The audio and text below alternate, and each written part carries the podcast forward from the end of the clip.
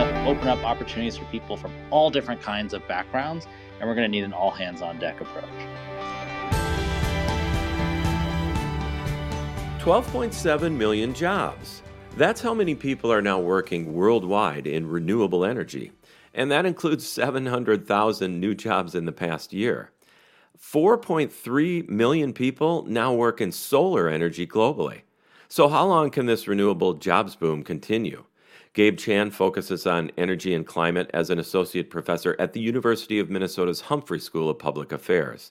Hey, Gabe, thanks for coming back to ClimateCast. Thanks so much for having me. So big picture first, how far have we come with renewable energy jobs in the past decade? Yeah, in the past decade, we've seen almost a doubling of renewable energy jobs around the world.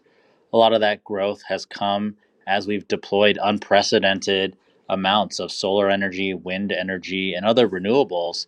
A lot of that growth has been driven by really rapidly declining costs in those technologies as well. And so it's really an economic story of why we're seeing so much of this job growth. What about Minnesota? How fast are renewable energy jobs growing here?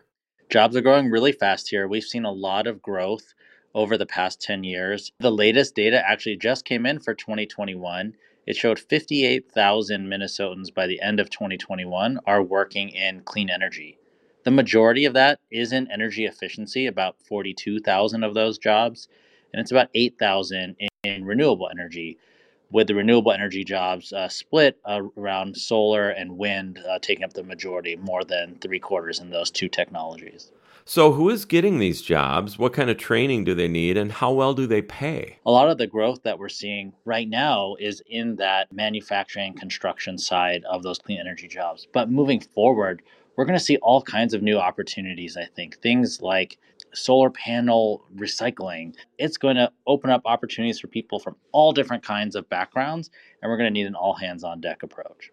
So we know booms can happen and turn to bust and lead to crashes. Is there anything we should be concerned about with this renewable energy boom? One thing, you know, with renewable energy, these projects stick around for twenty years, but really those jobs are very intensively on the construction side, particularly with solar and wind projects. But overall, the trend is we're going to be building so much new clean energy that the jobs are going to be there. But I think you're right. We need to build up and make sure we have the human capacity ready to go as these booms happen.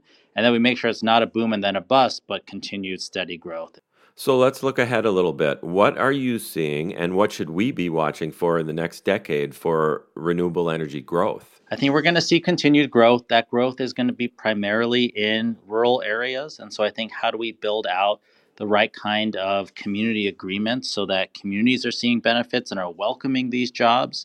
I think also it's going to be important to think about what are we going to do as we start to see that early wave of retirements of clean energy projects, and as we repower wind farms and recycle solar panels, that those supply chains are also building up. And then I think, how do we balance and make sure we're growing steadily the manufacturing side, the supply chain side, and the workforce side, so that all those pieces of the puzzle are ready to go so that we can scale at the pace that we need to to address our climate goals.